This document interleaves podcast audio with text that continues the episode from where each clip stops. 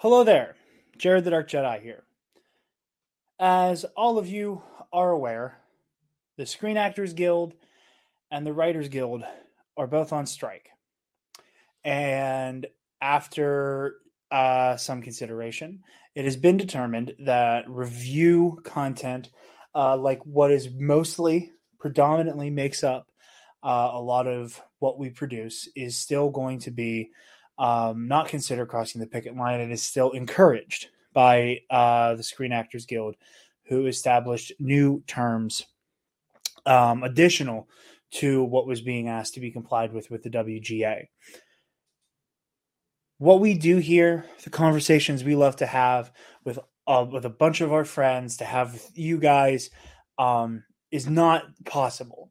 The stories we love to talk about, the stories that we love, do not get made without the blood, sweat, tears, creativity, and brilliance of the writers and actors.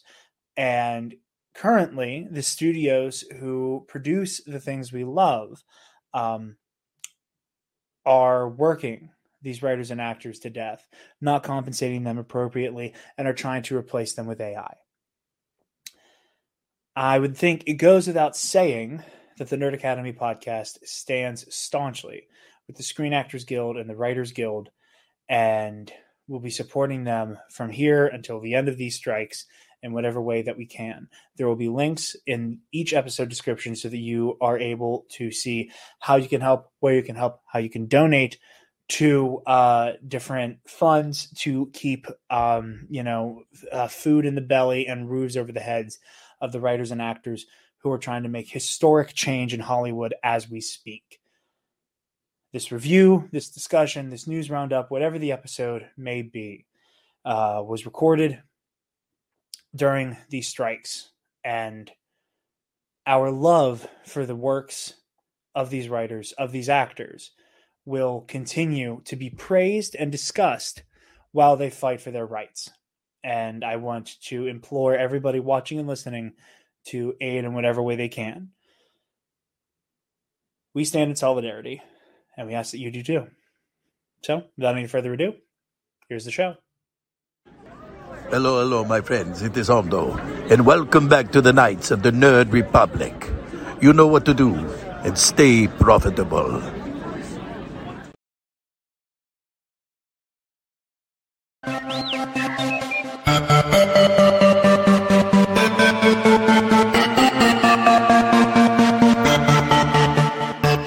Academy podcast is released weekly at 12 p.m. Eastern Standard Time, available on our website at www.thenerdacademypodcast.com and wherever you listen to podcasts. You can find the Nerd Academy podcast on Facebook, Twitter, Instagram, and YouTube. You can also help support the show by going to patreon.com forward slash the Nerd Academy podcast, where every donation allows us to bring you more exciting content every week.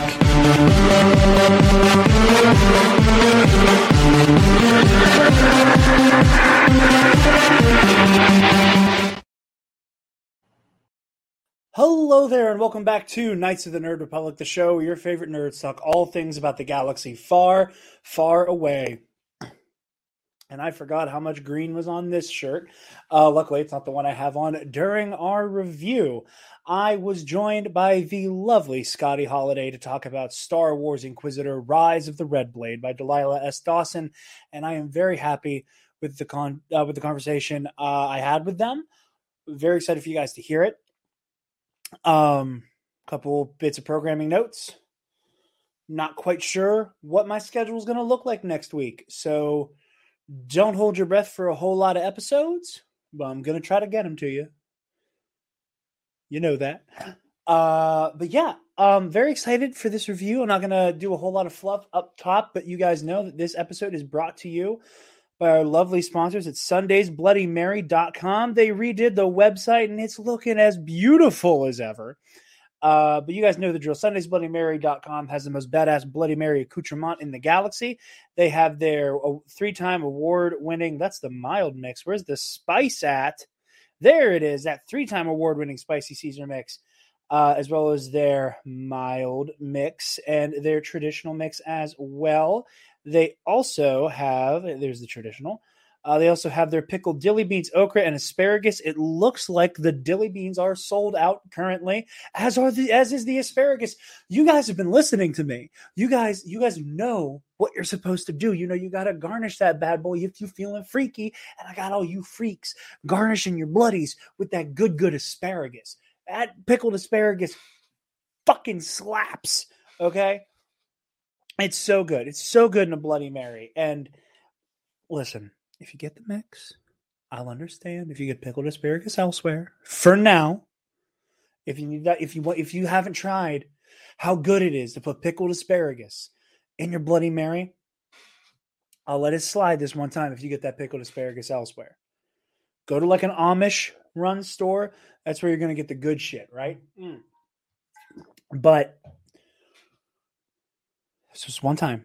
I'll let you do it, but you need to try it and then go back through I put the Sunday's Bloody Mary pickled asparagus in there. Now change your life. Okay?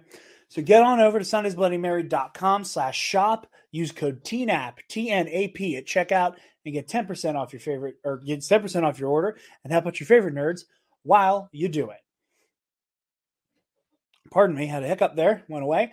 uh, with all that said, thank you uh, guys for watching. I really hope you enjoy the conversation uh, Scotty Holiday and I had about uh, Inquisitor Rise of the Red Blade is great.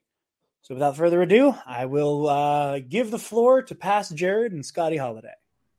And it is time finally after after uh, a couple days of uh, internet shitting out. Uh, so your your internet was giving us a hard time yesterday. Yeah. The day before, my head felt like it was in a vice, and then yesterday while your internet was going crazy and we were kind of like eh i don't know. It, it'll you know we don't know how stable it'll be. We'll just like you know kind of take the l for now and hope things calm down in time for your stream. Uh while that was happening uh it was it, always as the force wills it to be my neighborhood lost power. Oh great. So we were we were we were without power for like eh, like an hour or so, which would have completely fucked us because yeah. we were on a very tight timetable before I had to go to work. So it, it, it, it, everything happened the way it was supposed to, and we are finally here to talk about Star Wars Inquisitor: Rise of the Red Blade. Before we jump into that, however, Scotty, uh, a, a, much nicer Scotty to be talking to as opposed to the one I'm typically stuck with. Um, tell the lovely people where they can find you and what you do, my friend. Uh, so I guess I'm primarily a YouTuber. I'm supposed to start saying I'm a gamer now because after realizing how many Star Wars games I've played, I guess I'm a, I'm a YouTuber. I'm a live streamer. Um, I'm a podcaster now. Uh, so I've, I've, got a lot going on. Uh, You're you can person find... of many hats. Yeah, pretty much. I who knew this is where I was going to be. I never thought I'd be streaming games on online, but here we are. Um, and you can find me everywhere on basically all social media. There's so many now. We keep getting new ones every single day. Uh, but but everywhere, I'm at Scotty Holiday SW. Yes, absolutely. Uh, if you're not following and watching or listening to Scotty, uh, you're making a grave mistake, and this is the only Scotty whom I will say that about. Um, it's just so easy. It's so easy when you have one Scotty who is a megalomaniacal supervillain, and another one who's just cute, fun, and smart and nice to talk to. Uh, oh my god! Who, who who isn't who isn't pathologically mean to me? Uh, that I think that's another that's that's another plus in the Scotty Holiday category, uh, you know, column. Yeah, is, I would agree. Yeah, yeah, I don't. You'll never see this. This clip gets a lot of play these days on this podcast. You'll never see Scotty Holiday doing this. My voice.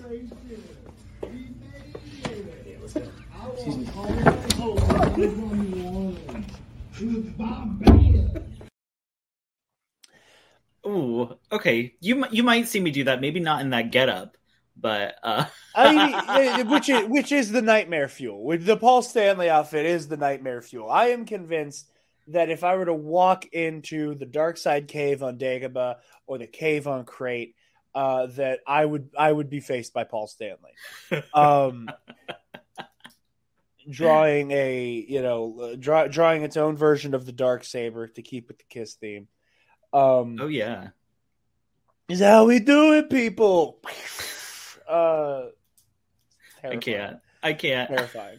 Um somebody who's an artist please please make that. Please make that. It will be it will end up on merch. It Oh will end God. up on merch. Uh, me facing uh, Paul Stanley in a dark in the dark side cave on Dagobah.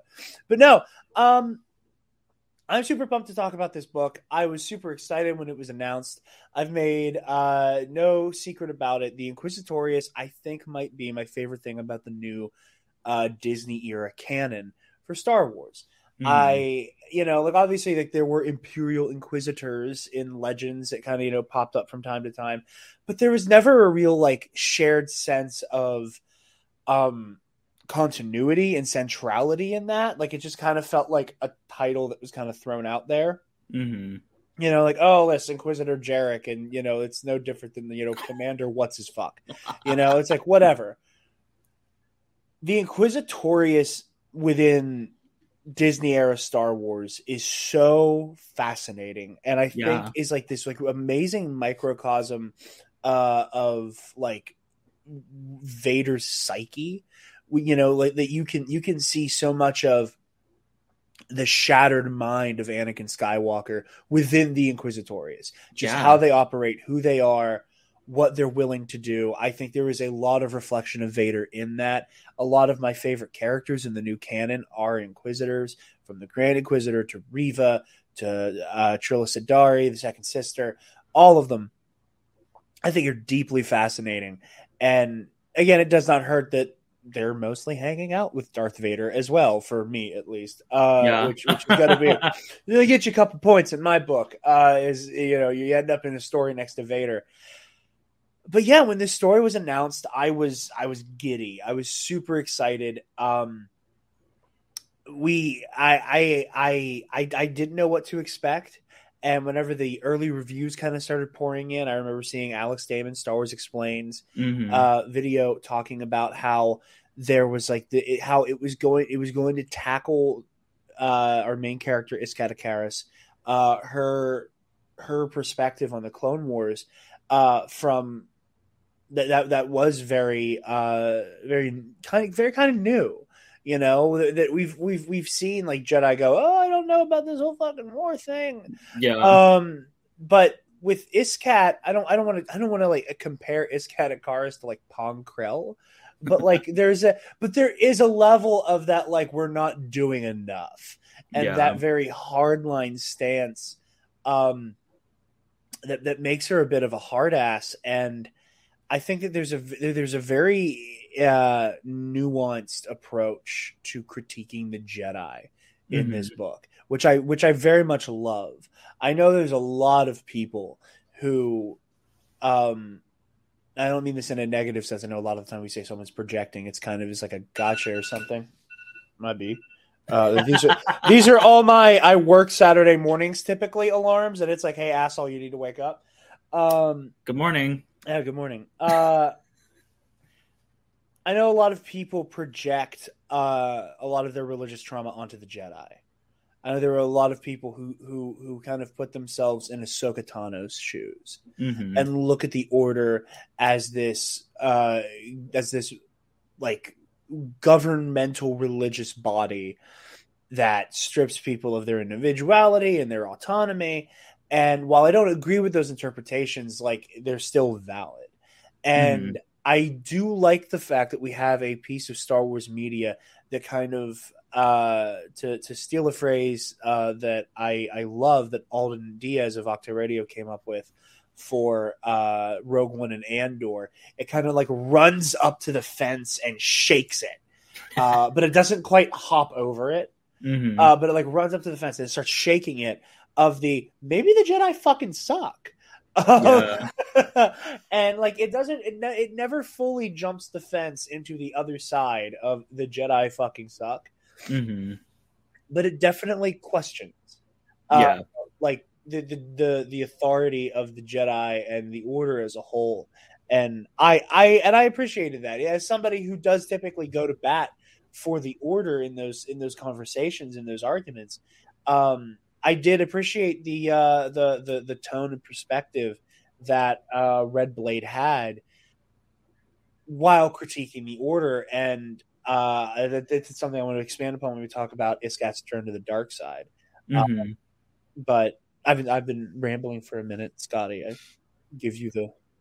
the, the no, you, you're all good. I mean, it's funny that you mentioned um, Star Wars Explained video, kind of talking about the book before it came out, because I was excited about Rise of the Red Blade when it was announced, because, like you said, it was an Inquisitor story, which we haven't gotten as far, at least in book form, we hadn't gotten like a specific Inquisitor story. Well, actually, in any media, because I guess some of the other ones we mentioned, they weren't necessarily the main character. Yeah, they're definitely supporting characters and like really like they, then they're they're scene stealers and mm-hmm. they're captivating, but like they have never been like the focal point of the story.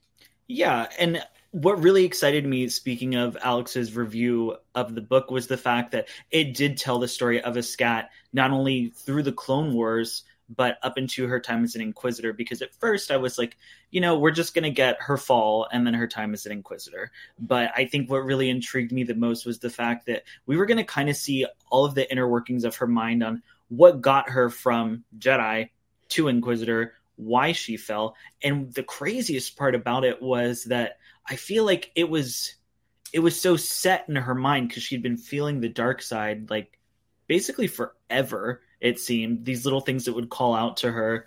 But i'm a little spooky. So i also just like you know my spooky dark side stories. And i was really intrigued by the book. It's funny because i did a review of it after i read it.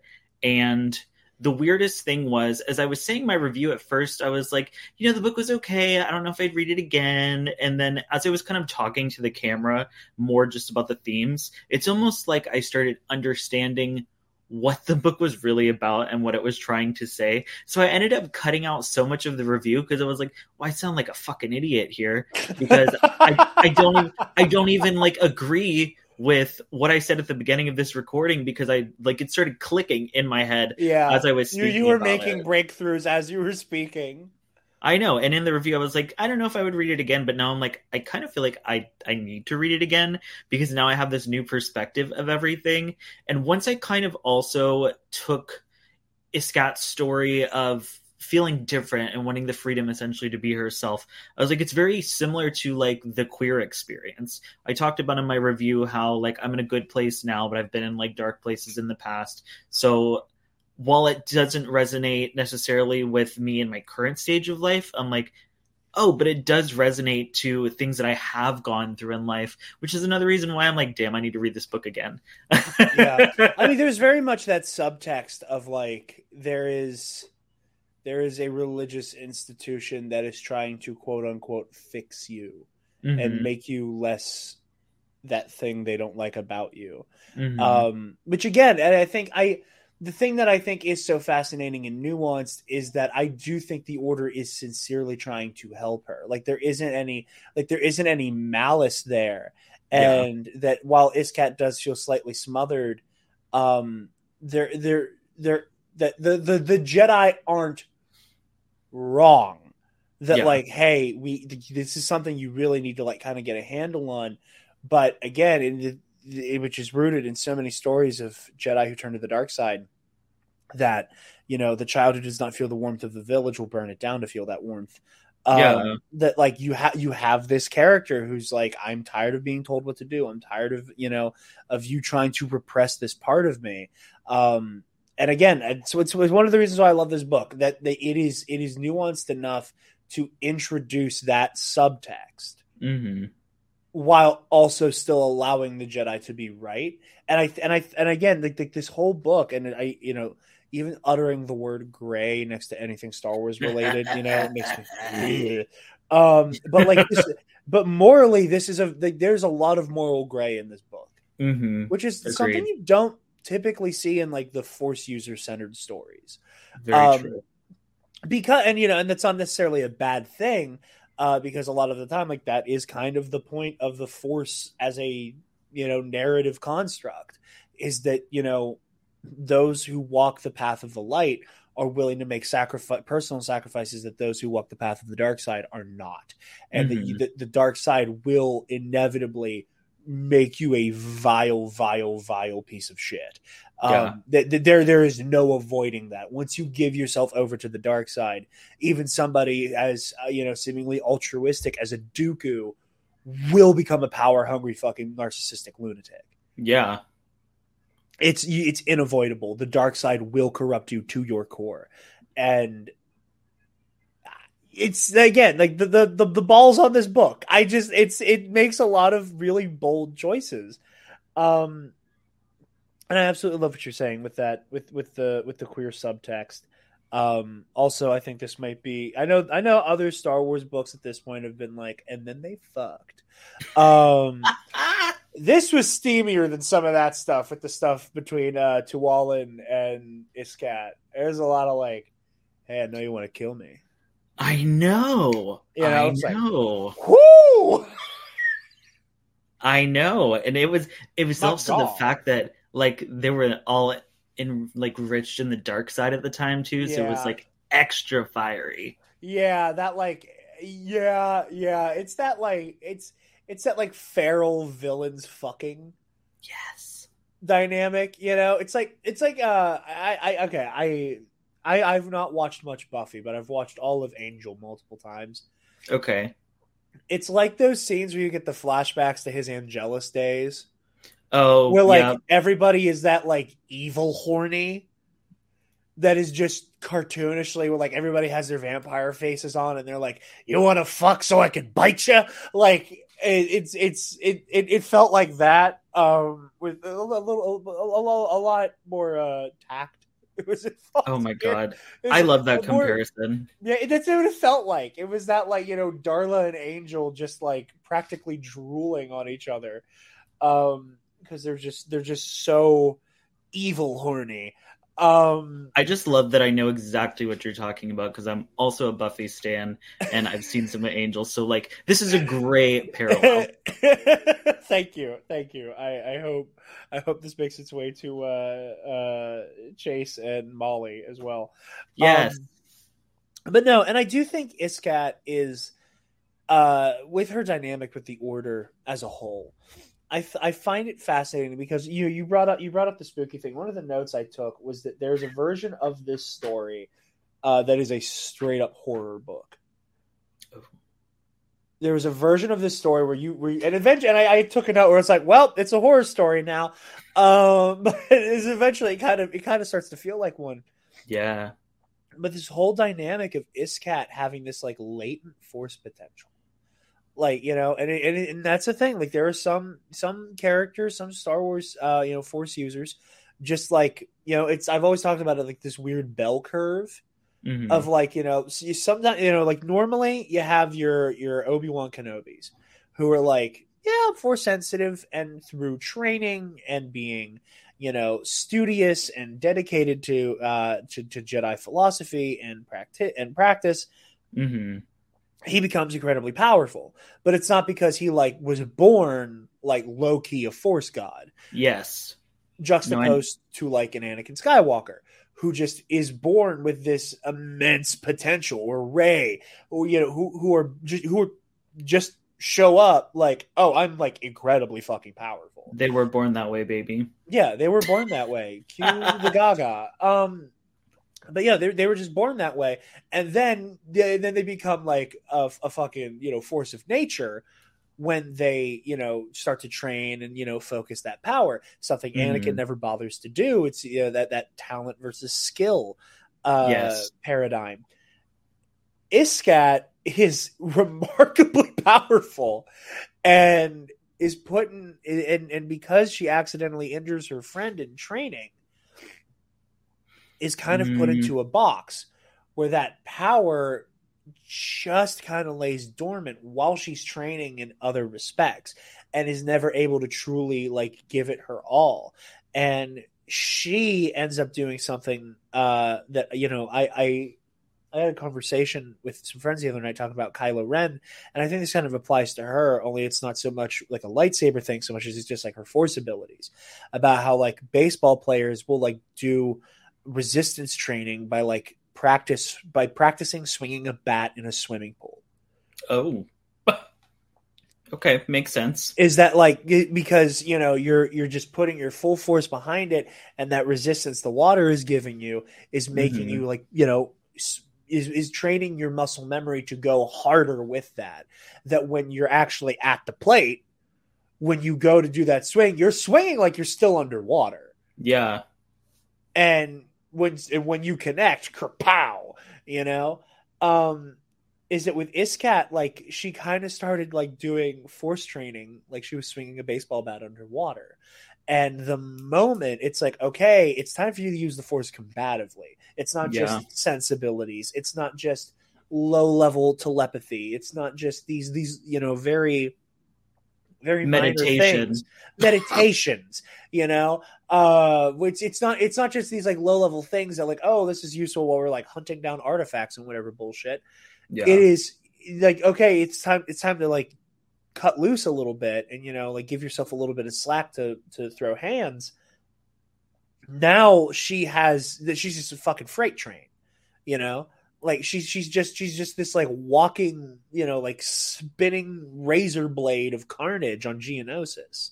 Yeah. Um which uh you know it's it's her kind of like letting that out and that first taste that because she has been so repressed and they went so and they kind of and the Jedi overcorrected so aggressively. She's now mm-hmm. in this box of every time I draw my lightsaber, I fuck people up.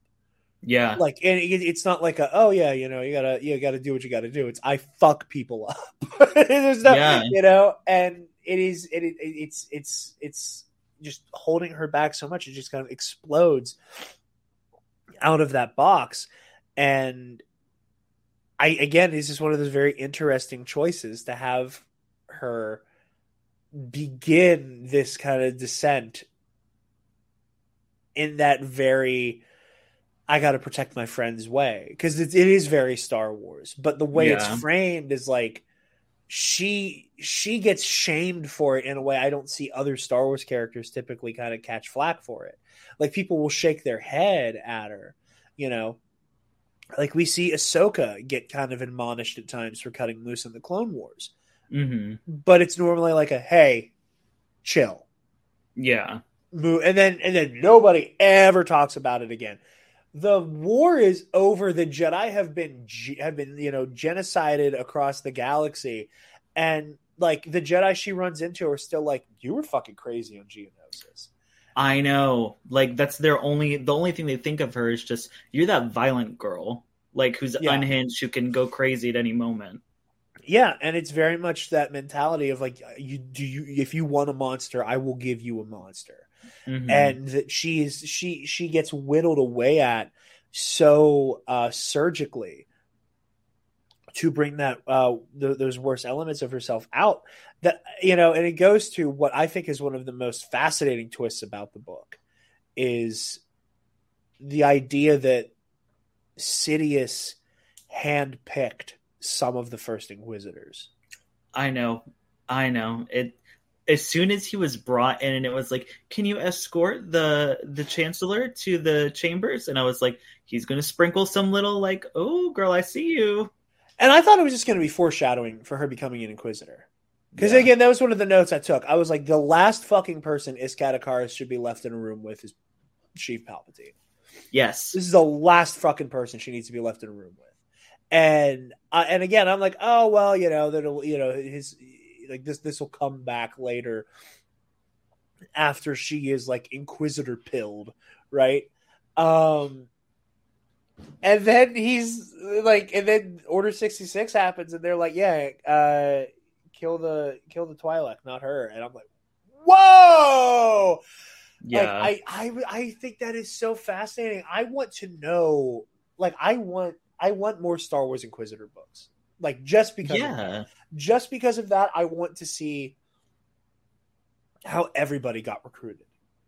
You oh, know, for sure. like for sure. especially Grand Inquisitor, especially Yeah. Grand Inquisitor. I think, you know, Delilah Dawson has said in both her interviews on Star Wars Explained and on Octo Radio that there's like stuff she had to leave on the cutting room floor Yeah.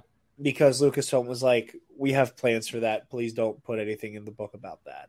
Um, and I am just hoping and praying that like there is a book or a comic or something. I don't fuck like a like a like an Adobe Flash game. I don't give a damn about the Grand Inquisitor because I want to know so much more about him.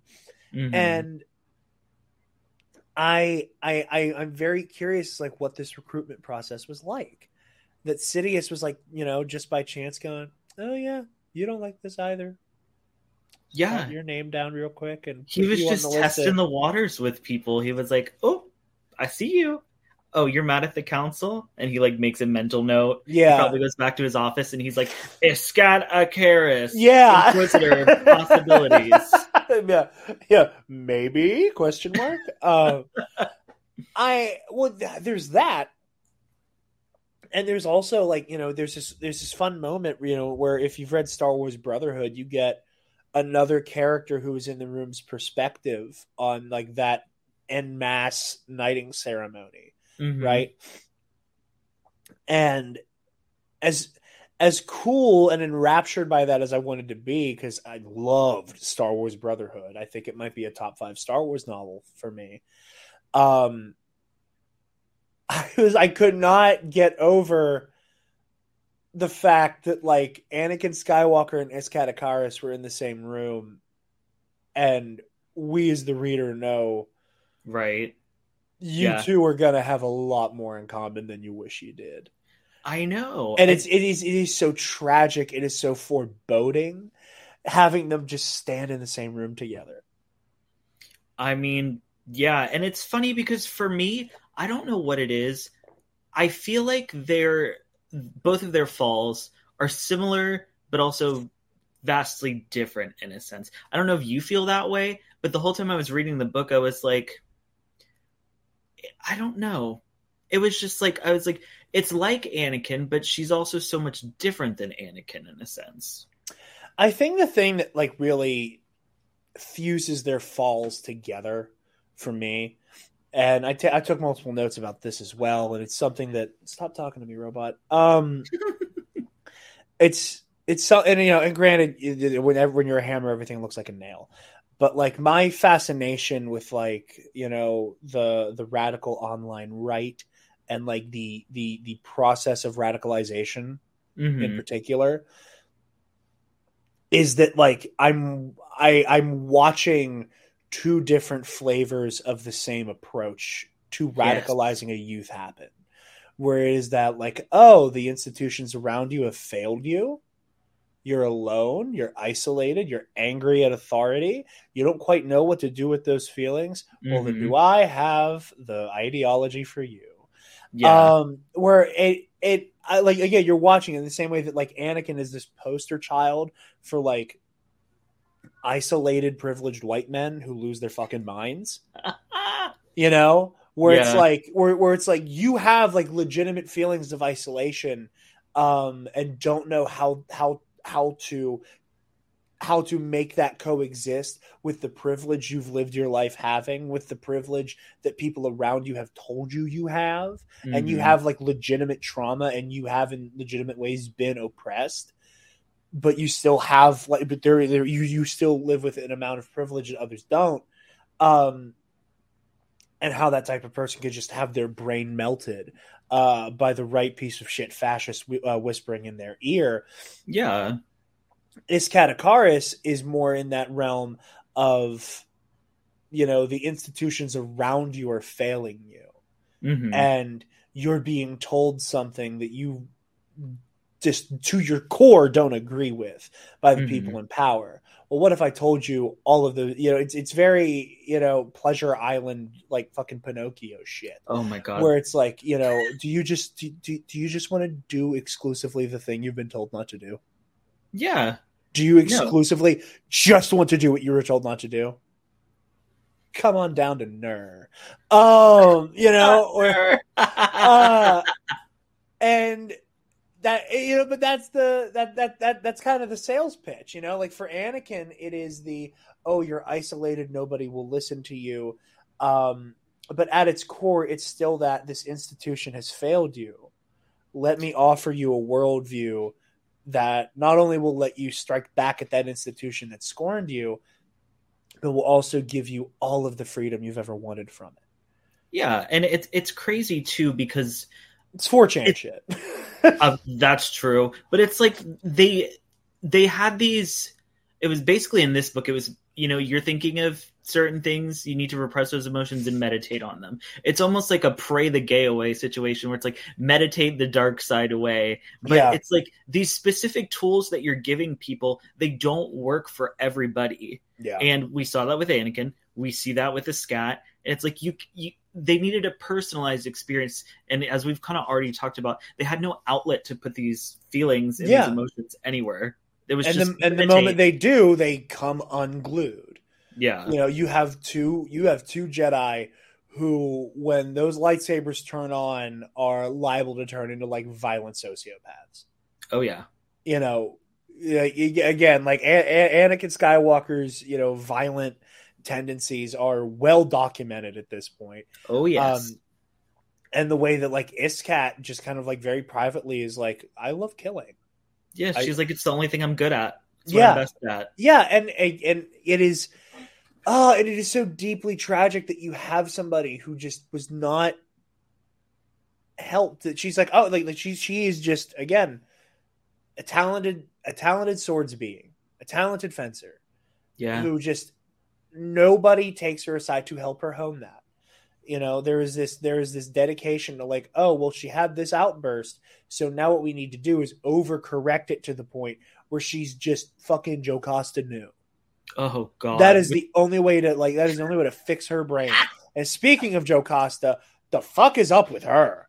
Like that was you know, that that very like particular level of petty bitchiness. I know. As soon as she's like, "Oh, you don't want to work in the library?" Well, hmm, never mind. Don't speak to me again. Yeah, essentially. I so un Jedi like and just so deeply disappointing. You know, where it's like y'all are better than this, you know? Like she I don't snooty. Like, like Iskat Iskat's uh, summation, like the perspective we get on Mace Windu is one thing. Cuz like he's he's a stuffy taskmaster of a leader you know, I I make no bones about it. I think Jedi uh, Jedi Master Mace Windu is one of the greatest the Order has ever seen. Uh, I put him very high on a pedestal. And but I can also understand that if you're like 15, 16, 17 and you spent your entire life being told you're basically bad at being a Jedi, why you may not fuck with Mace Windu. Yeah, because like, Mace Windu don't fuck with you either. Yeah, like I get it. I understand why maybe, just maybe, Iskat Akaris does not like Mace Windu. And maybe, just maybe, Mace Windu has a propensity, and I'm not saying again that like Iskat Iskat being driven away from the Jedi, being driven to the dark side, uh, is justifiable. Uh, that Mace Windu at this point is batting a thousand for like vibe checking Jedi and yeah. going something ain't right here. Now, part of that something ain't right is the institution you're a part of, mm-hmm. um, mm. and and the and the kind of uh, organizational decay that is at play in the in the Clone War era. But yeah, uh, Mace Mace knows what the fuck he's talking about. Um, well, the decay is apparent just in the fact that Iskat's like, I'm going to put on the act and do everything they tell me to do just so I can go on a mission. It's like yeah. they should have they should have seen through that, but they're so focused on the war and being yeah. generals. And it's like well, it's that quote for the Revenge of the Sith novel. That whole like you know the the Clone War was the greatest Jedi trap because no matter what they did, they would lose. Yeah, for sure. You know, and that like if because if if you if you despite all efforts from the separatists and Palpatine from on high, like just straight up win the war, Order 66 happens. Yeah. And if if the separatists themselves win the war, so many Jedi have died at this point. Do you even need to fucking do Order 66? Um, you know, like there, there's there's no outcome short of them putting together the plot, uh, which they come so close to every time, but then it Oh falls my god, apart. I know. You know, I it, know. it is it is the perfect Jedi trap. So and it and it fast tracks that institutional rot that you know lets people like Iskat and Anakin slip through the cracks. mm-hmm. Because they're like they're good at what they do. Like when they're on the battlefield, they're great. They get the job done, but they're not doing it in the way that they're supposed to. It's Yeah. their only. That's that becomes their outlet. Yeah, yeah. They, it becomes it, come, it becomes like therapy by way of combat, and you know, and I, and I would even I would even like slightly push back on like a the way they're supposed to. It's just that, like the that they're from a young age they are like kind of kept at arm's length and told that like what they're like like they're doing Jedi stuff wrong for so long that they try their best to like construct this like simulacrum of what a Jedi is supposed to be. And that, you know, by the time that they're old enough for them to have considerable agency, they have given up on the idea of actually doing right by the order and doing right by themselves. That like now you're actively making horrible decisions. And that's another thing that I love is that like Iskat, like the book does not make excuses for Iskat. It is very much like a you see how we got here, Mhm. but she also makes choices that Yeah. you know make her vile. You know, uh, like Delilah Dawson brings up like what she does with Eth Koth's daughter. oh yeah, You know, that like- was. Mm. I was like, girl, that was a choice. yeah. Well, a mean ass choice. and for me, like I have not as much. I I've wanted to, and I've never gotten around to doing it. I've never gotten. pardon me. I've never gotten a chance to sit down and read the Charles Soule Vader stuff. Neither You have know, I. like- it's okay. Like I know, like I know the broad strokes. I know the moment stuff. I like I know that like he fights and kills Eth Koth, and like I know that Iskat shows up in this. Mhm. Um, I didn't. Like I like I, I like again like I knew he fought and killed Eth Koth, and I remember that Eth Koth's child is involved in some way. I didn't know about the scene that is straight up ripped from the comic, yeah, like down like down to like you know the dialogue yeah, of you know Iskat kidnapping baby Koth, but like well, it's it it is it is reprehensible. And you know it's and it's juxtaposed with this moment in the book uh that, that it comes right after because it's, it's the epilogue that the book's ending is her kind of like having a showdown with these two personifications of the order and how it failed her. Yeah, you know which which which again puts us as the reader in this weird place because we've grown so attached to Iskat that mm-hmm. we're like almost rooting for her to like you know force choke this mean girl to death. I know! That girl. Oh, she got under my skin. You I didn't like her at all. and you want her you want to see her out fence the the man who taught her to fight with two blades. Like it's it's intense you know? And I, I it puts the reader in a really weird position and i i think it was very bold and i loved it. I mean, you mentioned, and you're saying you were rooting for her to outfence him. Is that correct? I mean, I kind of ended up at that point. Yeah, like I was, I, I, I, I was getting, I was, I was, I was really conflicted in that scene because, like, as somebody who's like been following Iskat, I'm like, okay, like this is your moment to really, you know, you know, throw some ass here, and and kick this guy's teeth in. I was like, I wanted to, I wanted to see her kick some ass. And by the same token, I'm like, and I can't remember the, the Jedi Master's name off the top of my head. Was it Master Ume? Ume, I think that's right. That sounds right. Um, is that like he's trying? But I also like I'm like part of me is like Iskat, like like you can stop this, like you can like you can. you That can- was you me. You can stop, and I was that like, I was was like, me the whole time. and I was like, you can't stop. But every time Ume opens his mouth, it's the it's it, and she says it. It's these fucking platitudes. Yeah, It's never an admission of wrongdoing. It's Yeah. never a moment where he goes, "Hey, we failed you.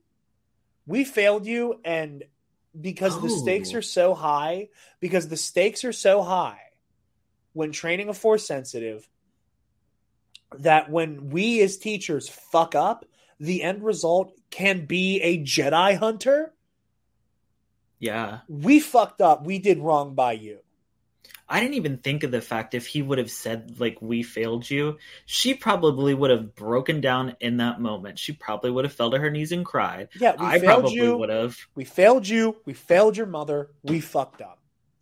And so many like and and and, and it's something that like will will stretch all the way out to the sequel trilogy.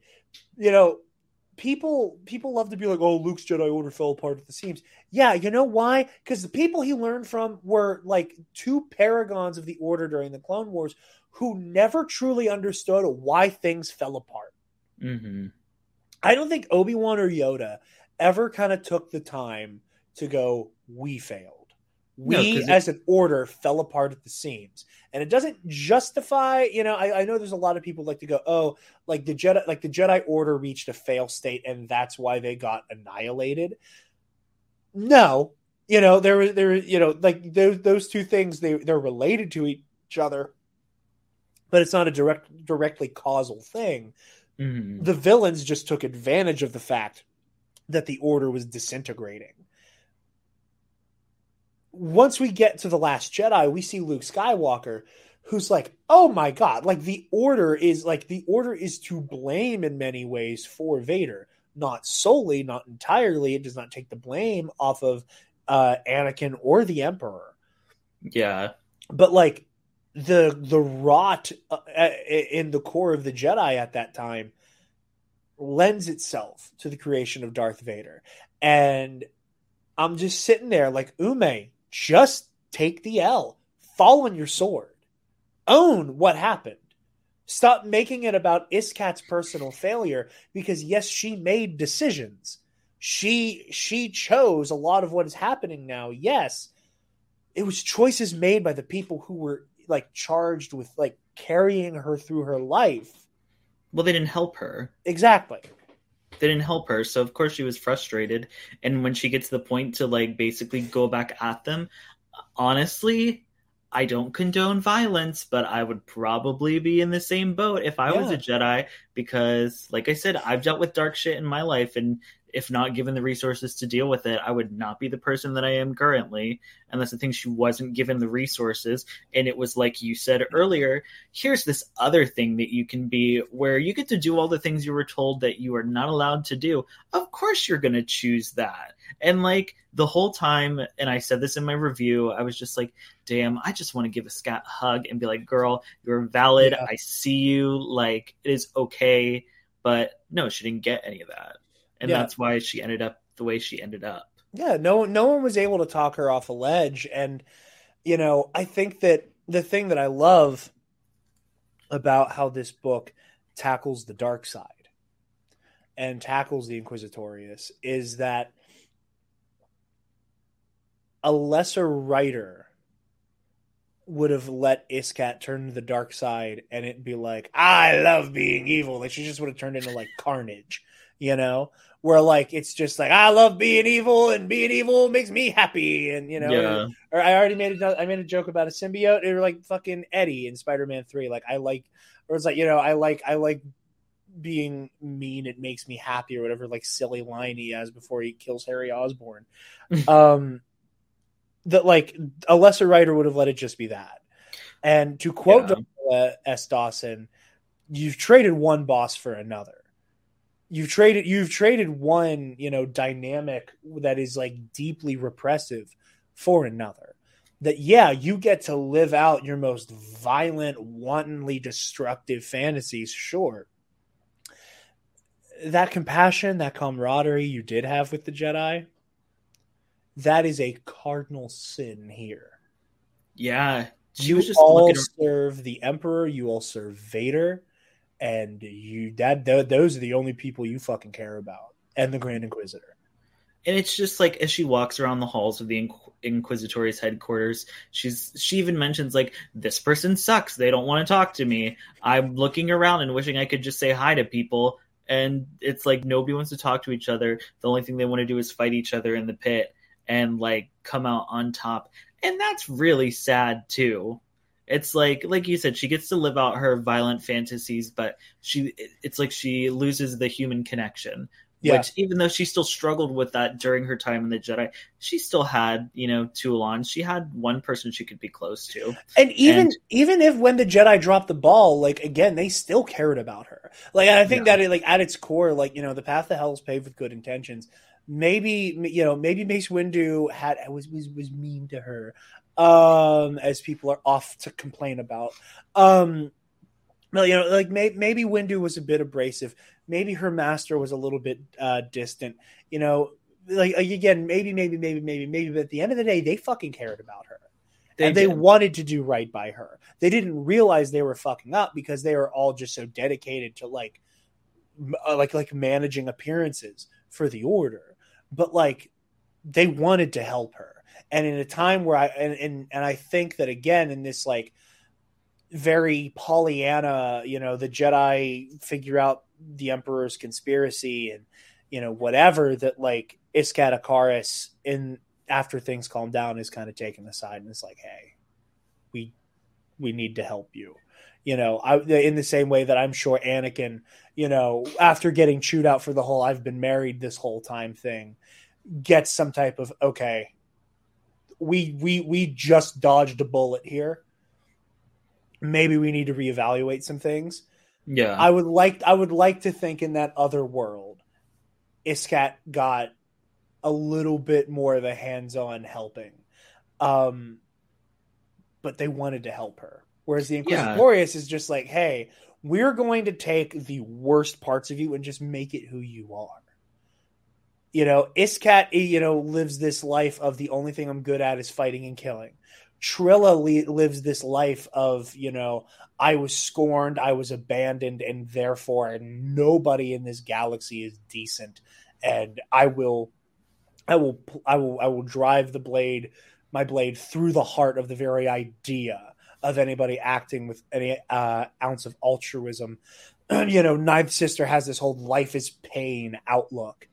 Yeah, it, like it, like it is just the Inquisitorius taking the worst of these people and blowing it up to a thousand and making it only who they are. I mean, you talked about radicalization earlier, and that's pretty much exactly what that is. Yeah, yeah. I mean, fuck. Look at look at how Vader jumps them in, like that. I was I was, uh, uh that that's my thoughts on that whole segment. Uh, that's all, that's all I'm going to say. um, I love again, like it, it just makes it feel like this like horrifying mix of a right wing militia and a cult.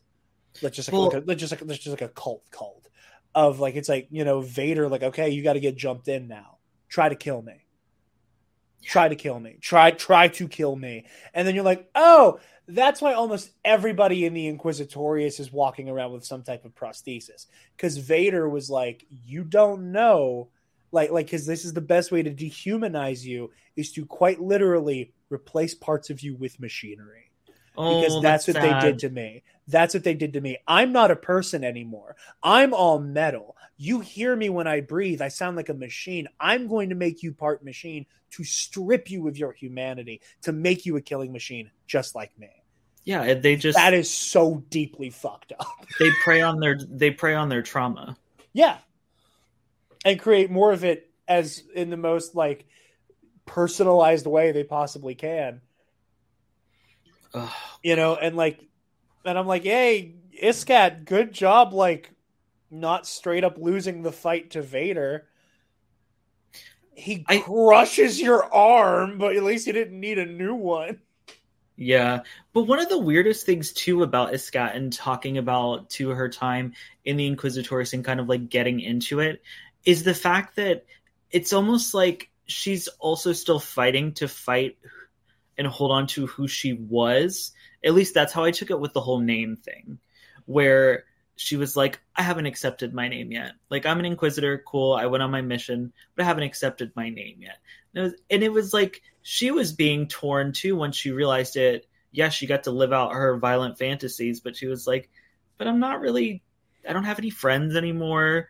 Like Yeah. I don't want to just kill people and hunt. Like there's more to life than that. It's like, girl, unfortunately, this is this is the choice that you made because people failed you. So you felt like this was the best option. And something I even said is it's like uh, and like Delilah Dawson said with you traded one boss for another it's not like she necessarily got the freedom that she wanted that she wanted while she was in the Jedi. She didn't really get it when she was in the Inquisitorius. She got to go visit her family, which I loved that whole segment Oh yeah. and and how she kind of became a different person almost while she was around them and kind of got back to who she really was at her core that she'd kind of lost as she had given into like the dark side essentially and it was all it was weird seeing those kind of shifts um between her humanity and just her like vile evil. You know what i mean? Yeah, absolutely. And I think like another part of it is that you know once once the emperor was like, "Oh, okay, Iskat Akaris," um, the red skin girl. that- yeah, yeah, yeah. Uh, red skin, red skin girl with the funky hair. Um, it, like you know, on top of again, you know, people failed you, so you're going to feel you're going to be primed to be, you know, taken advantage of and manipulated. There's also this element of him like employing that one technician that he then sends Oh, in to like and start picking apart at her for me, please. You know, Like Yeah. that something like that, like that is like again, like she didn't like as much as she made the choice, she also was like being primed for it and being, you know, uh groomed to do it. Uh, you know, by the actual bad people. Um hmm, uh crazy how that Imagine word that. means fucking nothing anymore. Um it's almost like it's wild projection from certain people. Anyway, uh there that you see her like and again I, I, I to, to make a legends connection like there is very much that when she when she killed i can't remember the droid technician's name now Hizo, Hizu. Hizo sounds right. That's how I think that's how they said it in the audiobook. Whenever she kills Hizo, there's this like it felt like in um it felt like when Darth Malgus killed his lover in Legends, where it was that like, you know, the last the last part of me that isn't fully entrenched in the dark side is the part of me that loves you. Um which like you can unpack all of that uh at your own leisure. Um, but like that whole idea of her learning the worst lesson, I think the most important lesson about being an inquisitor was that inability to trust anyone. Yeah. And that when you know, she she may not have like been like permanently mutilated by Vader. You know, she but she had her ability to truly trust and engage with somebody permanently just gored Yeah. by learning that he had the entire time been a mole for the emperor and then killing him. I mean, he, he unfortunately was her only outlet. Yeah. He was the only person that she felt like she could go to, which is sad that that was who she felt like she could go to. Basically, someone who was a, a failed Jedi. You Yeah. know what I mean? that just sucked. And then, yeah. And then finding out that he was somebody who was there to only coax her further to be disillusioned and turn her basically to the dark side to become an inquisitor. I probably would have been pissed too. And I probably would have been like, hey, asshole, remember all that bullshit that you did when I thought you were trying to be nice to me and you were just doing it to groom me? Fuck you. Goodbye. Yeah. Um I mean and again like it is one of those moments it's like I can totally understand why you did this, but like damn. Yeah. You know, you you you can just see that it is everything, you know, that like like it was what they wanted to happen to her. And it Yeah. is so unfortunate, you know, that uh, that that characters who are characters who turn to the dark side like this it happens it, it you know like like a Vader or a Kylo Ren you know it, it it is this mix of the people around me failed me and it primed me to be taken advantage of Well, yeah, that's exactly by, what it is. They're taken advantage of. And They're hurt. It's it's never not tragic. I, I like I will I will never not be heartbroken for these characters. You know, mm-hmm. like a, like a like a Malgus, a, a Darth Bane. You know, like they're they're forces of nature. You know, they are people who believe in the cause. Anakin Skywalker, Iskat Akaris, Ben Solo, they were they felt like they had nowhere to go. It doesn't it does again, they had agency. They they they made those decisions and can't like you you I don't I don't think it is uh, reasonable to wash away the decisions they made. Mm-hmm. But like those decisions weren't made in a vacuum, and you, they didn't get there um, accidentally or by their own volition fully. Yeah, I mean. Uh, they so were tragic. They were done dirty by the institutions that were supposed to be there to help them become yes. the best versions.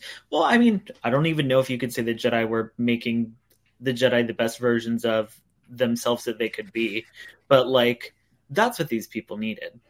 Yeah, I mean, they were resting on their laurels of the High Republic. Um, you know that that's my that's my big thing. You know, I I know a friend of the show, Eli from uh, Star Wars in a Galaxy, who mm. has a question for the Q and A segment. Um, you know, I he and I always get into get into it over this, but like I like I people love to put all this blame at Mace Windu's feet. I put it all of I moved that a half an inch to the left to Yoda's feet. You know, I think that in Yoda you have somebody who like, you know, the buck stops with you as the Grand Master, first of all. Um but I think Yoda rested on the laurels of, you know, no matter what ha- no matter what happens in phase 3 of the high republic like we know the jedi order does not is not defeated mm-hmm. you know? You know the jedi order is still standing and is and, and and that the republic and the order are like this now. Like it's not just hey shit's getting crazy. Could you help us you know it is not that there is like a part of the republic that is dedicated to like aiding the jedi and the jedi aiding like like there's not there's not this like humanitarian wing that is designed to you know do whatever is your you are like our military police force now yeah. and whatever whatever happens by the end of phase three of the high republic like yoda it gets to rest on his laurels of going we defeated the Nihil. We are still standing. The Republic is stronger than it's ever been. The Order is stronger than it's ever been. And we did it and are just going to coast on that for a couple hundred years. And it's that greatest generation, you know, very, uh, very, very, you know, like the, the history is over mentality yeah. from the 90s. You know, we, we've we've beaten history. No more history will ever happen again that is the mentality I think a lot of the Jedi of that era had, and a lot of it I think came down from on high, uh, well, from Yoda. The galaxy changed around them, but they did yeah. not change. And it's kind of like you know, old people get stuck in their ways. Yoda is like 800 years old at this point, or yeah. 900, he's whatever. Pushing nine, he's pushing 900. yeah. So he's definitely stuck in his ways, along with the fact that the galaxy changed, but the Jedi did not they they didn't change yeah. to be in the world that they were now in. I would I would even go so far as to say that the Jedi changed in the opposite direction. Oh, okay. I would go so far as to say is that like there was a I think that something happened when they became fully incorporated into the Galactic Republic. That like you lost that chivalric knight hero to save the day. Like like something something was lost yeah, between no, the High Republic and the prequel era. I don't, and I don't, I can't quantify it. I cannot quantify it. I cannot put my finger on it. You know, I know it when I see it. I know it. I know it when I'm reading a High Republic book. Like that thing that the Jedi don't have in the prequels as much. Something changed there, and it was on Yoda's watch. You know, and again, that does not mean Yoda or the Jedi are responsible for their own extermination. I hate that interpretation. I think it is. I, I think it is frankly a little harmful to to to to put the entire burden on them. Uh, but it is institutional rot that was the uh, the primary vehicle for their annihilation.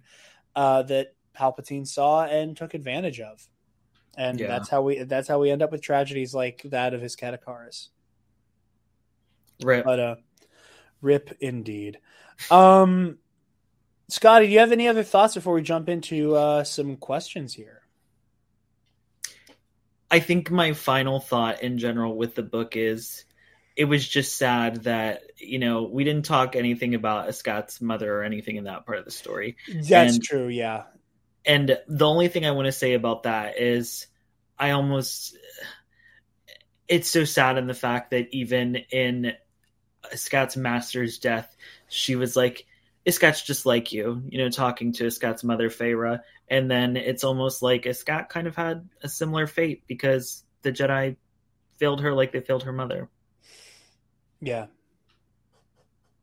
Oof. But her mom, she also needed a big hug. She also, yes, very much so. And like that, oh man, I think that one of the the the, the most upsetting parts with her mother is that like could the Jedi have done more perhaps? I think there also is very much a situation of like I'm not going to say beyond saving. I, I don't I don't mean it like that, but that like there's a level of like she was dealing with things and dealing with problems that were like beyond just being a Jedi. Yeah, for sure. And you know, and that like yeah, like like anybody being in the room to help her would have helped. Mhm. Period. But like Iskat has nobody has has has nothing else but hatred for the Jedi that that the death of her mother is a hundred percent at their feet. You know? That is just like even that it, it's like even like Iskat loses the like the the the clarity of vision to see that like this is not their fault. Mhm. you know? Like eh, but how how how do you look a child in the eye and tell them that? Yeah. you know especially especially with how incensed they are. Um but yeah. Um oof, that that warning at the beginning of the episode got me or at the beginning of the book got me Ooh. good Did you cry? Because I cried after Yeah. I read it. yeah i i cried after i heard it Oh, um because i did listen, the yeah. audiobook uh, so i was like okay um Yeah. that, that that took me aback um but if we are ready we're going to hop into the q&a segment here Hell yeah. first one from the lesser scotty uh his tweet reads good morning princess which uh has watch bombadcast for context on that uh do you think they will utilize rupert friend as the grand inquisitor in other live action star wars projects i fucking hope so I Yeah. loved him in Kenobi. I, I don't want to say he was underutilized. I do th- I do think there could have been some more Grand Inquisitor. I would have liked to have seen Obi Wan and uh, Quizzy square up with each other. Um, Yeah, for sure. but Rupert Friend just brought that role to life. I I absolutely love I absolutely love his Grand Inquisitor. Um, and it's like and it's funny because like there's there's Rupert Friend does an amazing job as a Grand Inquisitor, and then there is Rupert Friend like is so I don't know if it was intentionally funny or not as the Grand Inquisitor as well. Hello. Hello, third sister. Uh, this is just fucking hysterical, especially Yeah. coming off the coming off of Vader just piecing her up like nothing. yeah, Then it was he- hilarious. it's like like you know like oh like oh you're you're you're freaking out. It's such a crazy moment for Reva and Vader are like oh my god, and then just he just hello, um, And and, the- then, and and, then then the- the face he makes in the finale. yeah, uh just iconic I, I want more rupert friend for both the memes and because i do sincerely love him as the grand inquisitor yeah. I mean, I enjoyed him a lot too. Once I got over the fact that he looked kind of like uh, volleyball, um, I, I was like, this performance is fun, and I like it, and I'd like to see it again. We've already talked about we want more Inquisitor stories, and I would have loved, I would have loved to see Obi Wan duel an Inquisitor to begin with, but that's a whole nother point. yeah But I'd like to, I'd like to see him again in something, and I think he would do well. I think he would only do better um, because he's already stepped into the role. He kind of found who that character is. Let him go further with it. yeah absolutely, and I, agree with you completely. I think I think the longer you give Rupert Friend to ruminate with that character, the more he's going to bring to it, mm-hmm. which excites me.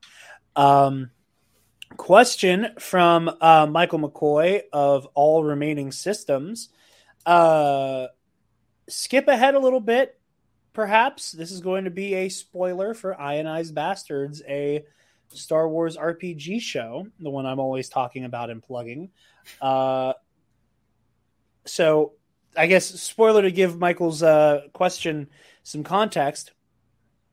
Faben Martell is revealed in episode four of Ionized Bastards to be an ex Inquisitor, uh, one who is on the run, uh, who um, the early days of his time as an Inquisitor uh, was kind of like unclear to me, other than how he got captured by the Empire.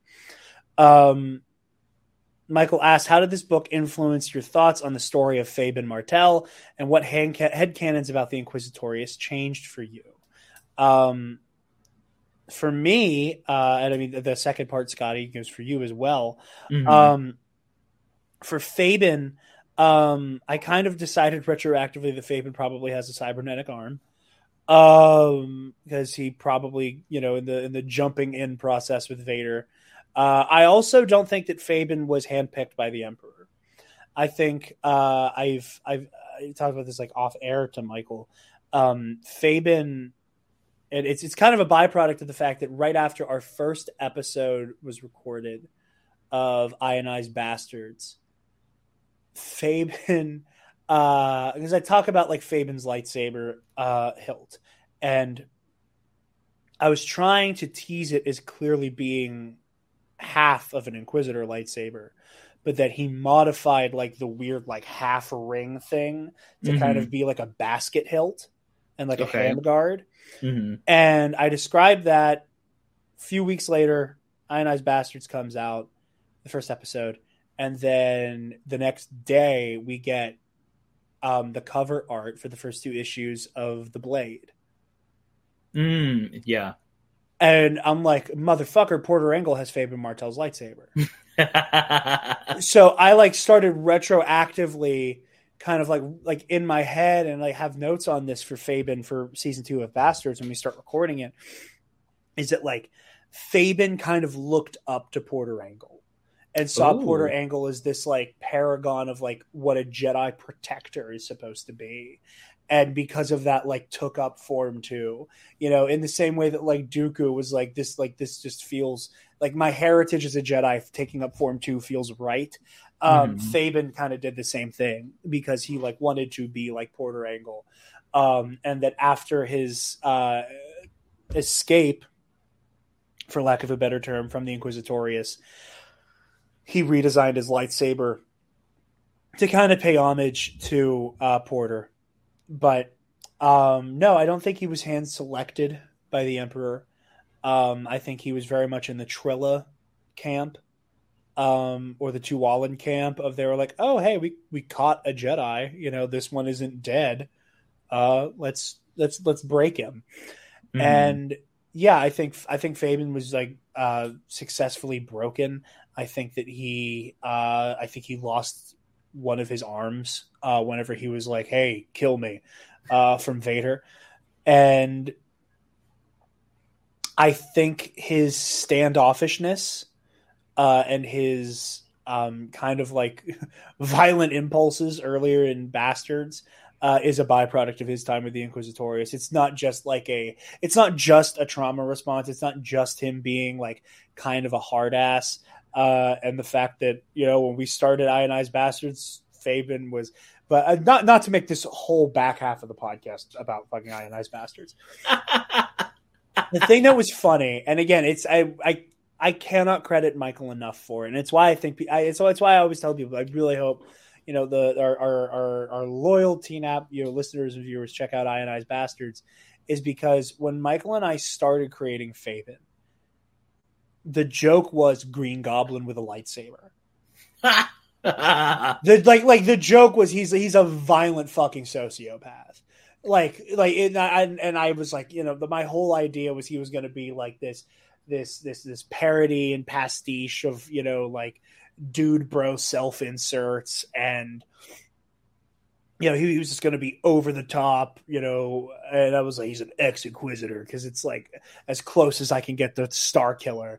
And um uh you know but, but i'm like but even though he's this like over the top self insert he's gay. Um uh, like it, it was just like I, I was just like trying to like I was like, oh yeah, it's gonna be it's gonna be so like like it's, it's he's gonna be he's going to be badass to a silly degree. Pardon me. And he Michael accident we all collaboratively, but Michael especially ended up creating like a very very Star Warsy story where about 3 episodes in I was like, I think Fabian wants to be a good person you know, we're like yeah. you live in the character for a little bit, and I'm like, he's not Green Goblin with a lightsaber. he's he he wants to be a hero. He's a sweet boy. He wants to he wants to be a hero. He want like like he wants to be heroic, and I and like that like he he started to change as a character, and you know the whole the whole he was an ex inquisitor thing went from cool set dressing that I wanted to see if it would be revealed naturally or not became like this is why he is the way he is. Like he he lost everybody and then he found a group of jedi that he became attached to and was able to hide out with. They were killed in front of him you know in what felt like senseless and random violence.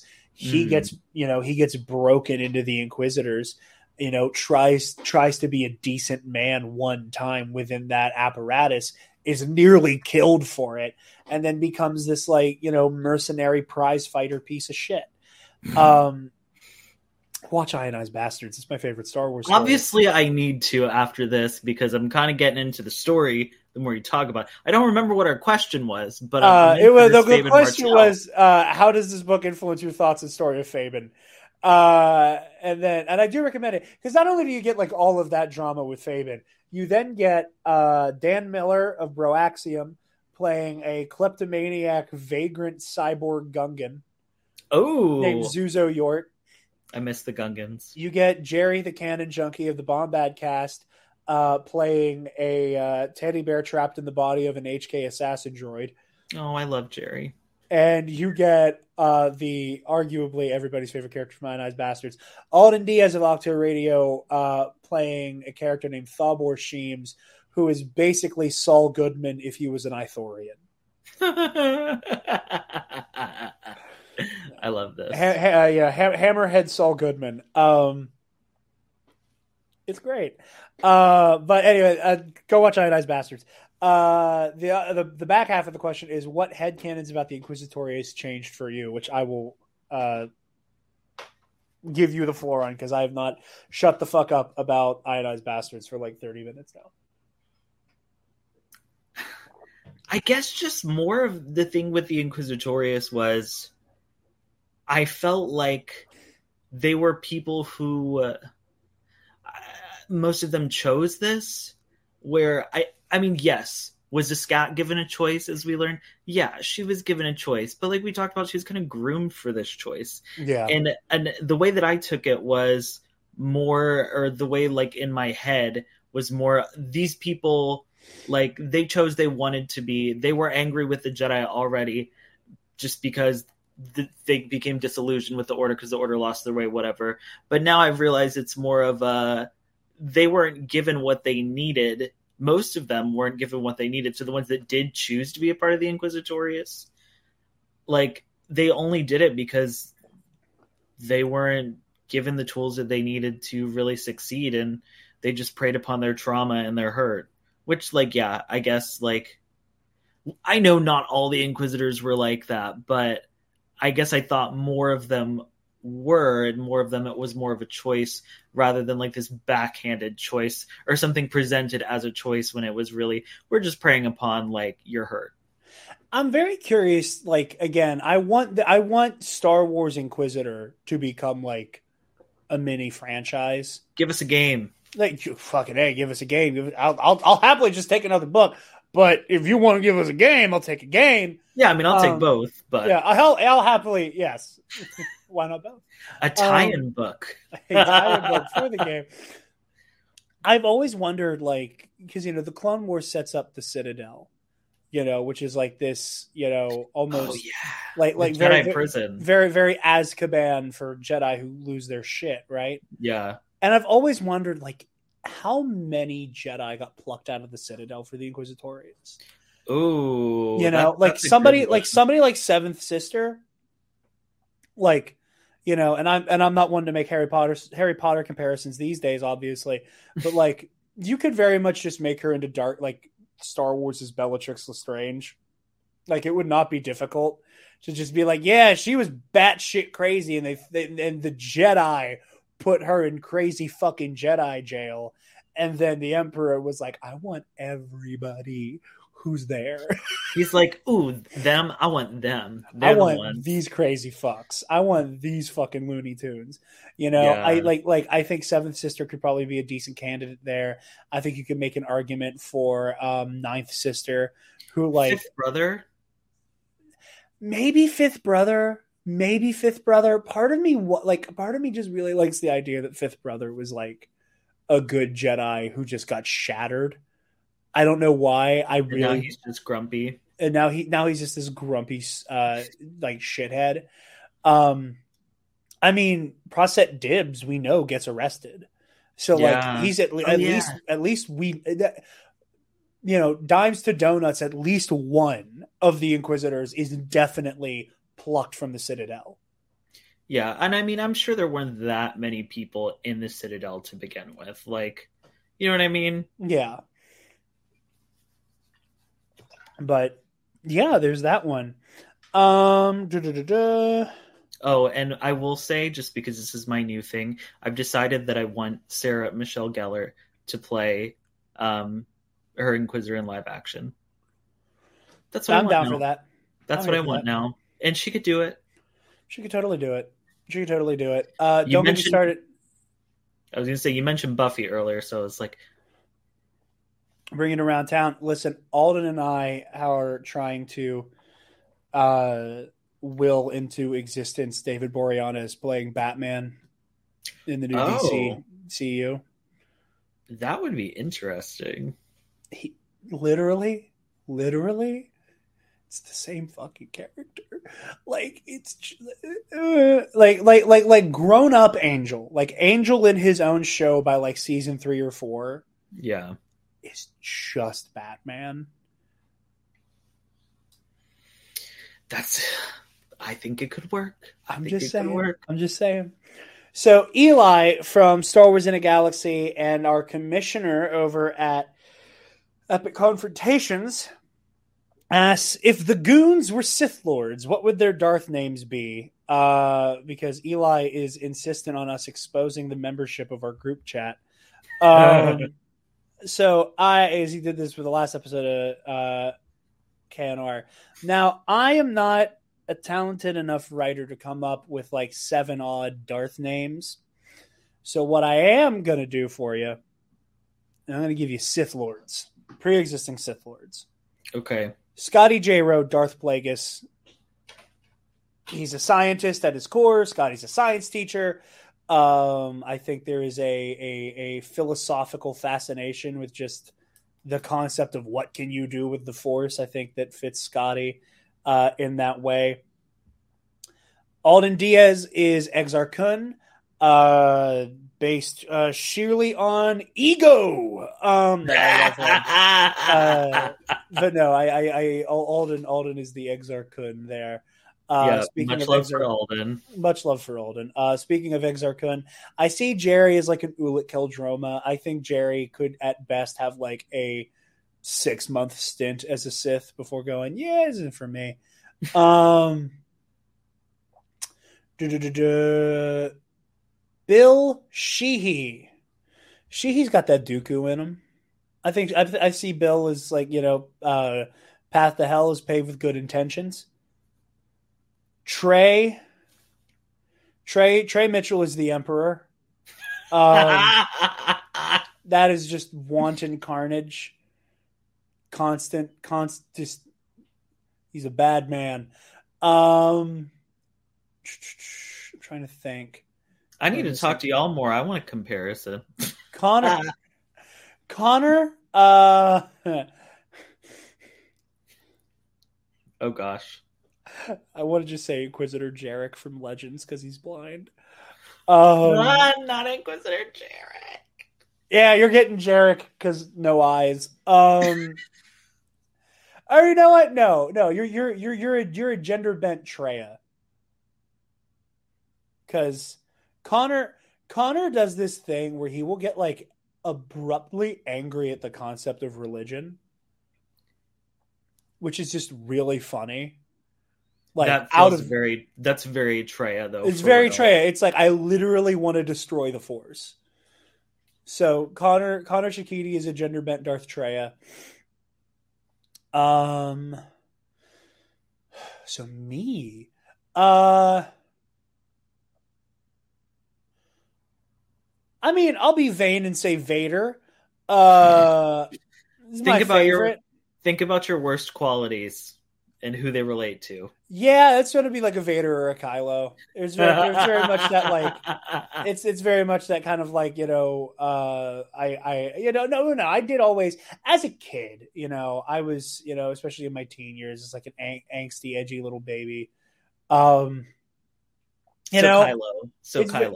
Yeah, yeah, you know I was very much like like the, listen I I was in I ran with a group of theater kids that no you that, that lionized and put on a pedestal everybody in my friend group except for me. Oh maybe and, we should unpack that. and i i and i developed a complex because of it. There is no two ways about that.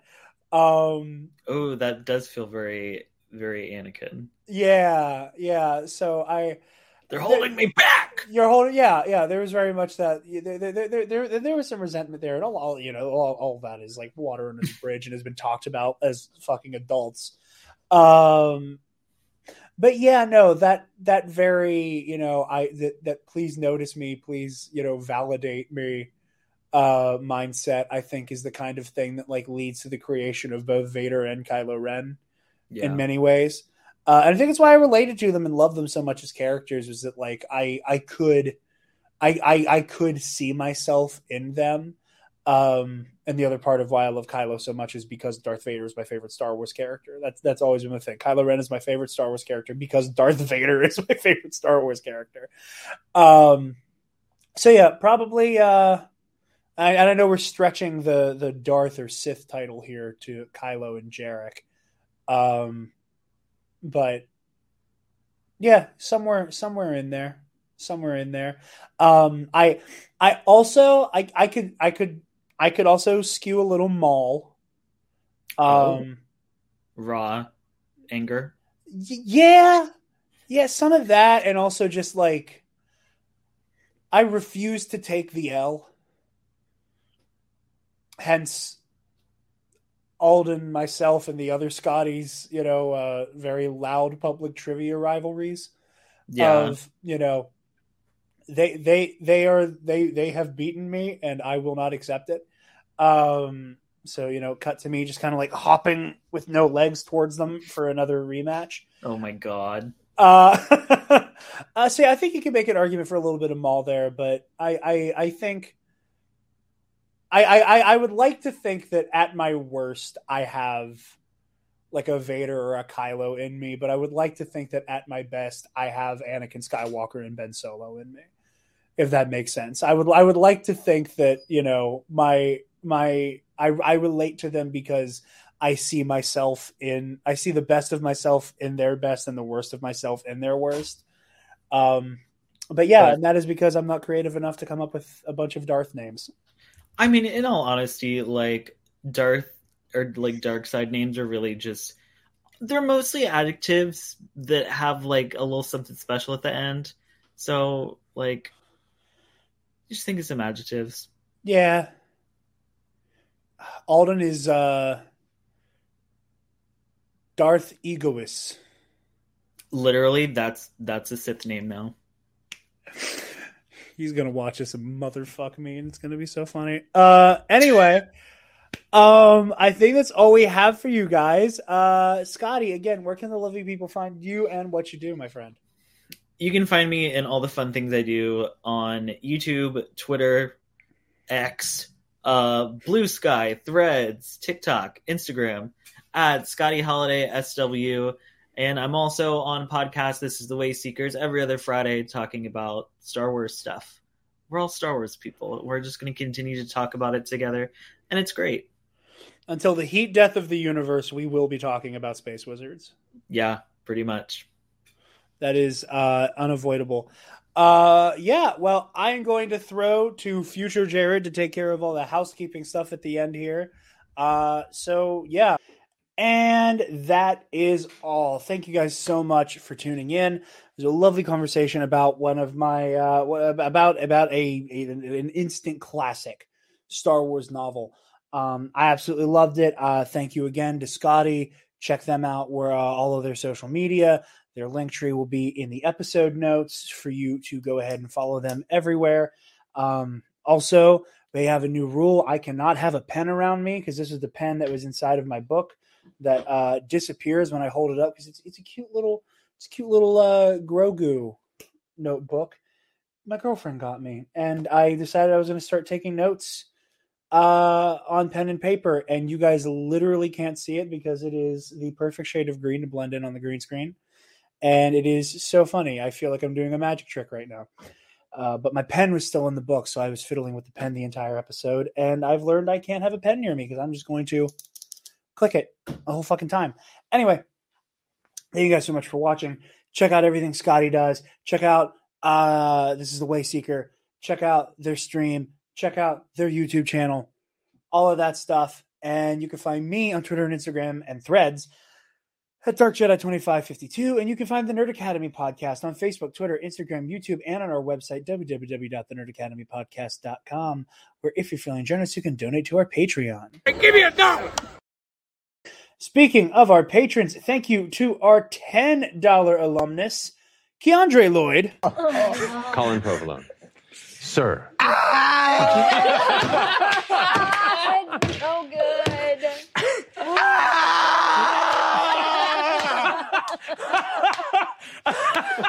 Feel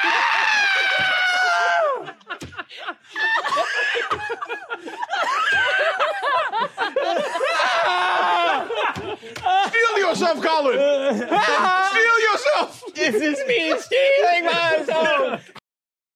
And to friend of the show, Elix Jones. All right, ladies and gentlemen. Ah!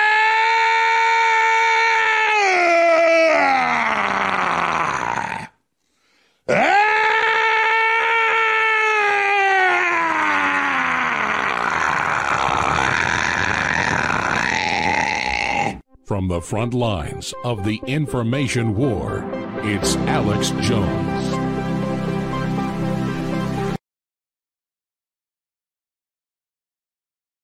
And to $10 patron and alumnus, Ray Clausen, who asks you to donate to Equality Texas, the charity that is taking care of kids in the Lone Star State, protecting them from the draconian anti queer laws uh, down in Texas. So go ahead and donate to Equality Texas if you're able to. Uh, like I said at the top of the show, not quite sure what next week is going to look like for the channel. Uh, so you know, obviously, keep your eyes pe- or keep your eyes peeled. Uh, keep your eyes peeled. Keep your ears open on uh, our social media. Um, also, I keep forgetting to plug this, but I'm trying to get better about it. Y- y'all know we have merch, right? Click on that student store link. TeePublic.com. Get some of those shirts. Get a TNAP shirt. You'll look so fresh, so clean. Um, my favorite one is the one that has the TNAP shield crest, like what it, right here. That you can get that. It'll have that on the back. Well, it'll have the logo on the back, right? And then that shield crest right here in the middle. Uh, it'll have that, like kind of like a, like a like a breast pocket type thing with the with the full logo on the back. It looks so cool. And then like it's not it's not the blue on blue version. It's the blue and orange version. It's I, it's my favorite shirt we have. Um, if you guys make make some commotion in the comments, if you guys will buy Cookie Cop merch, I will finally pull the trigger and get Cookie Cop merch made. Um, that is my promise. That is my promise. If I, if if if if you know what you know what here's my I'm gonna make a deal. I'm gonna make a deal. End of the episode deal. For those of you who make it all the way to the end, here's what's gonna happen. If y'all help get this channel monetized by October, Cookie Cop merch. Cookie Cop merch will happen.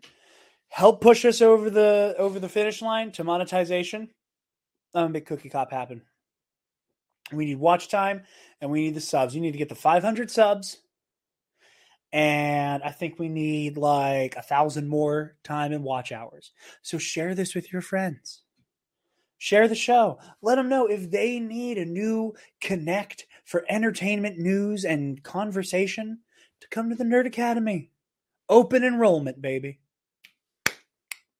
But yeah, Patreon, $5 tier, Heroic History 101, Knights of the Nerd Republic Versus Series, $10 shout out, or $10 tier gets a shout out every episode.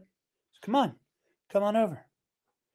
Anyway, thank you guys so much for watching. the, go my sales pitch as a hard pivot into uh, just thank you guys. Thank you. We're honored that you have joined us.